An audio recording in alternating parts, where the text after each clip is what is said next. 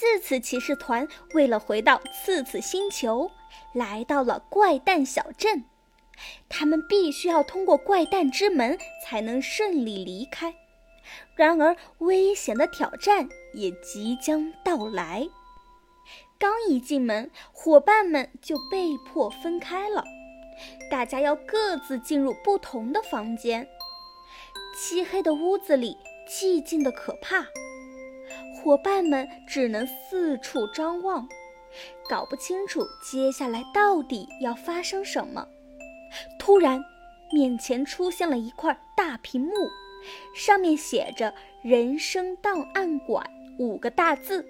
随后，黑袍神秘人出现在了屏幕上。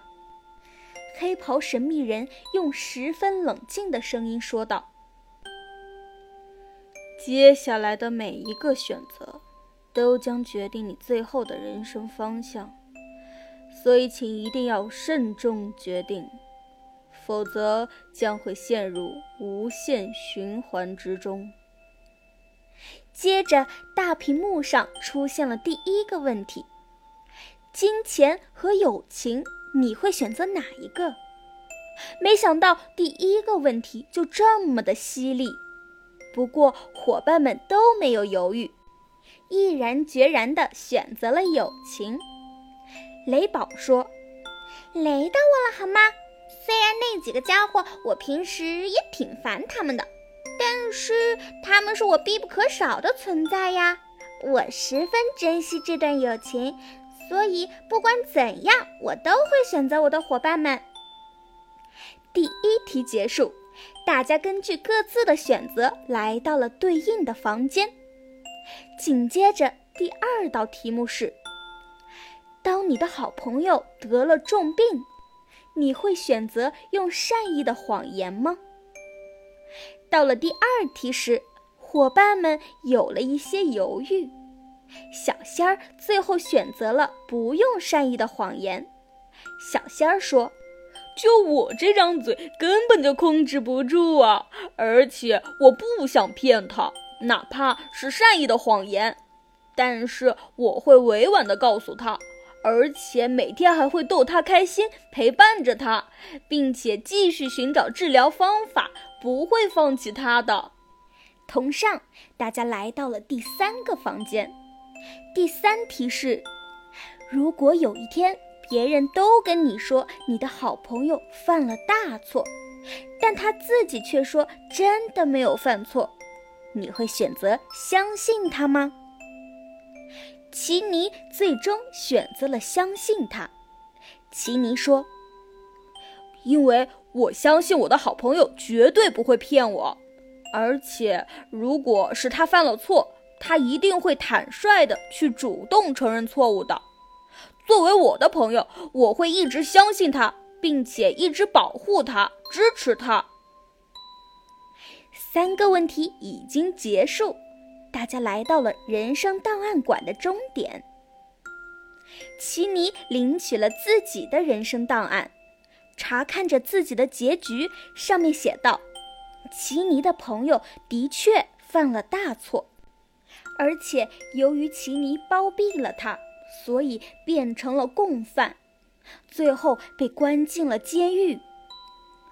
一直相信朋友的奇尼感受到了被欺骗的绝望，日渐消沉，最终丢弃了当时所有的梦想。”也离开了所有的朋友，变成了一个没有情感的刺猬。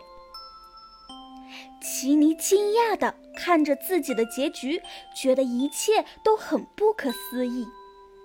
这时，黑袍神秘人走了进来，他脱掉了黑袍和面具。奇尼惊讶到发不出声。原来，这个神秘人竟然是成年的奇尼。大奇尼愤怒地对小奇尼说：“都怪你当时选择了相信他，所以我的人生才会过得这么的惨。我恨你！”接着，大奇尼开始无限循环地指责小奇尼。小奇尼的心里突然陷入了崩溃、恐慌和自责的矛盾情绪中。难道自己真的永远都没有办法离开这里了吗？这时，小奇尼手中掉出来了一袋特饮咖啡粉。奇尼冲掉了一杯咖啡，喝了一口，一瞬间，一股暖意涌上心头。当年在榴莲谷发生的一切依然历历在目。那是次次骑士团的伙伴们第一次感受到友谊与爱的时候。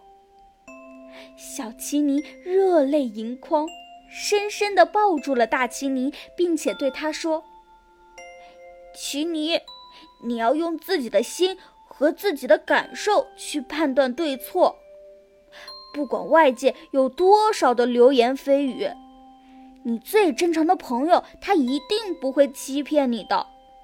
哪怕他真的犯错了，他也一定会主动承认错误的。”你要相信他，这是当年我们的咖啡特饮，你尝尝。大奇尼愣住了，最后还是喝下去了特饮咖啡，一下子所有的怨念都消失了。这时，大屏幕上突然播放了一个视频，是那个朋友的视频。原来他真的没有犯错。当年是真的被冤枉了，最后大家都证明了他的清白。那个朋友非常感谢奇尼一直以来对他的信任。看着视频，大奇尼和小奇尼都流下了眼泪。伴随着一道柔和的光线，奇尼和小伙伴们终于回到了次次星球，回到了奇尼咖啡屋。